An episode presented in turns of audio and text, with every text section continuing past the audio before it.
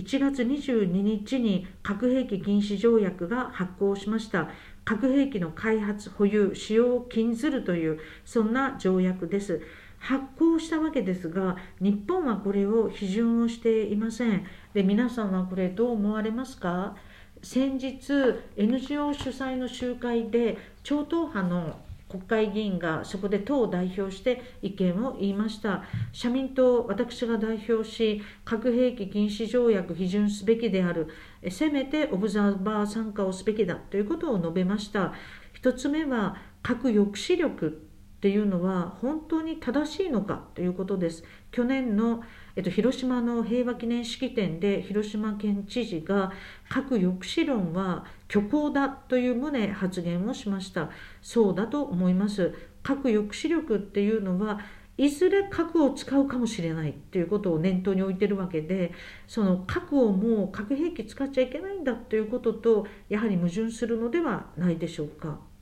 また各種抑止論に立つからこそ相手が持ってるからこっちも持つぞというふうにバングラデシュインドの関係とかねあっちが持つならこっちも持つぞみたいにというふうになるので核抑止論に立つ限り核兵器廃絶には向かわないんですね。で莫大なお金もかかるし本当にこれがあの妥当な正しい議論なのかっていうと私はそうは思わないというふうに思っています。核の傘などないたくさんの170ぐらいの世界の国々があるしやってかちょっと不正確ですいませんがまさに、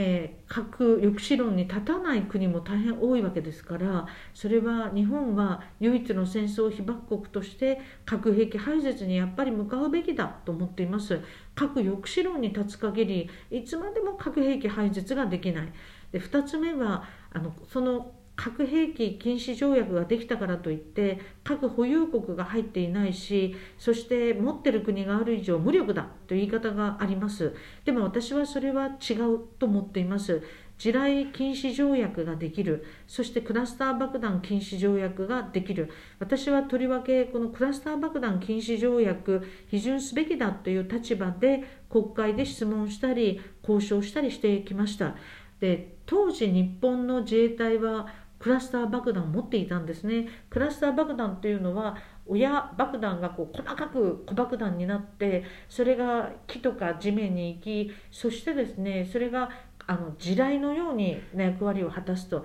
つまり平和になったり平常時でもそれが市民子供若者,、まあ、若者女性、まあ、男性もですがいろんな人を傷つけてしまう。結局地雷と同じようになってしまうからこれを禁止しようというものです。自衛隊は当時百数十億円このクラスター爆弾持っていたんですね。どこで巻くんですか？どこで使うんですか？いや外国が侵略してきたら海に巻きます。海海岸に巻きます。いやそれ危ないでしょうと思ったんですが、まあ、それはさておき持っていました。ただ日本の中の世論国際世論の中でクラスター爆弾これはあの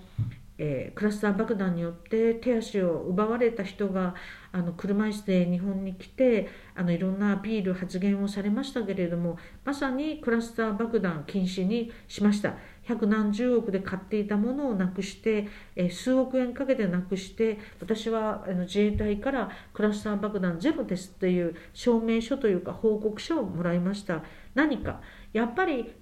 国際世論やいろんなことでなくしていくことあとそれがどんどん小さくしていくことって可能だと思います。でこの核兵器禁止条約があのできるっていう中でまさにこれは東京新聞が去年の5月にあの調査をしたことを報道していましたが日本の銀行に調査をかけたところ16の銀行がこの核兵器それから核兵器に伴うミサイルについてのあの融資投資を自制するっていうガイドラインを持っているということが明らかになりました。え三菱 UFJ やそれから三井住友それからみずほ銀行など名だたるメガバンクが入ってるんですねゆうちょも入っていましたつまりだんだんみんなが核兵器に融資投資をしなくなったらそれをやる企業に投資をしなく、まあ、それについてやらなくなったらやっぱり核兵器って減っていくというふうに思っています。つまりえー、地雷やそれからクラスター爆弾と同じようにたくさんの国がこれはもうやめようよと。つまり核兵器について、え、違法化無力化無効化をしていくことでやっぱり世界は変わるというふうに思っています。えー、NPT、えー、核不拡散条約これもしっかりしなければいけないし核保有国が持っている核兵器の数も減らさなければなりません。でも一つの有効な手段がこの核兵器禁止条約だと思いますだからこそ日本はこれを批准すべきだと考えています。ニュージーランドはアメリカと同盟関係を持っていますがこの条約を批准をしています。地理的環境が違うよっていう人いるかもしれませんが日本は唯一の戦争被爆国でこれだけ被爆者の皆さんたちが核抑止論に立つんではなく二度と核兵器を使わないように核兵器のない世界をと言ってるわけでその切実な声に応えるべきだと思います。アメリカもオバマ大統領が核なき世界を、えプラハで訴えノーベル賞を受賞しました。トランプは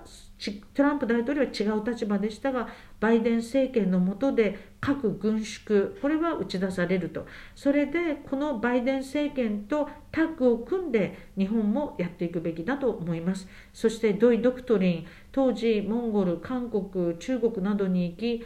北東アジアにおける安全保障構想北東アジアにおける非核構想について社民党は発表しました。先制使用はもちろんダメだっていうようなことも確認をしております。ですからその核兵器禁止条約批准すべきだ。そしてアメリカとタッグを組んでえむしろ核軍縮に向かうべきだ。そして北東アジアにおける安全保障構想。これもあの非核地帯を作っている南アメリカとかいろんなところが非核構想非核地帯核兵器のない非核地帯っていうことを作っていますので北東アジアにおいても、え、やっていきたい。困難でも本当にそこに向かって頑張っていきたいと思っています。どうか皆さん一緒にやっていきましょう。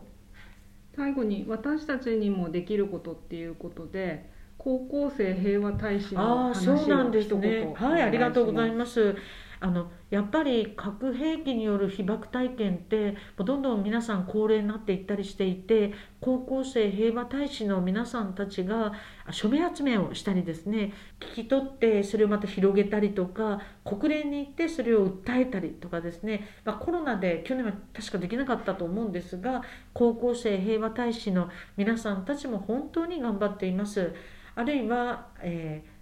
ー、核兵器禁止条約などについて地元の国会議員にインタビューに行くっていう活動をしている大学生もいます。高校生平和大使、まあ、本当にノルウェーに行ってですねノルウェーの高校生と交流したりすごいいろいろ活躍してるんですねそういう活動も素晴らしいですよねだからぜひあのあなたでもできること隣の人と周りの人とぜひこの核兵器禁止条約などについて話をしてみてください。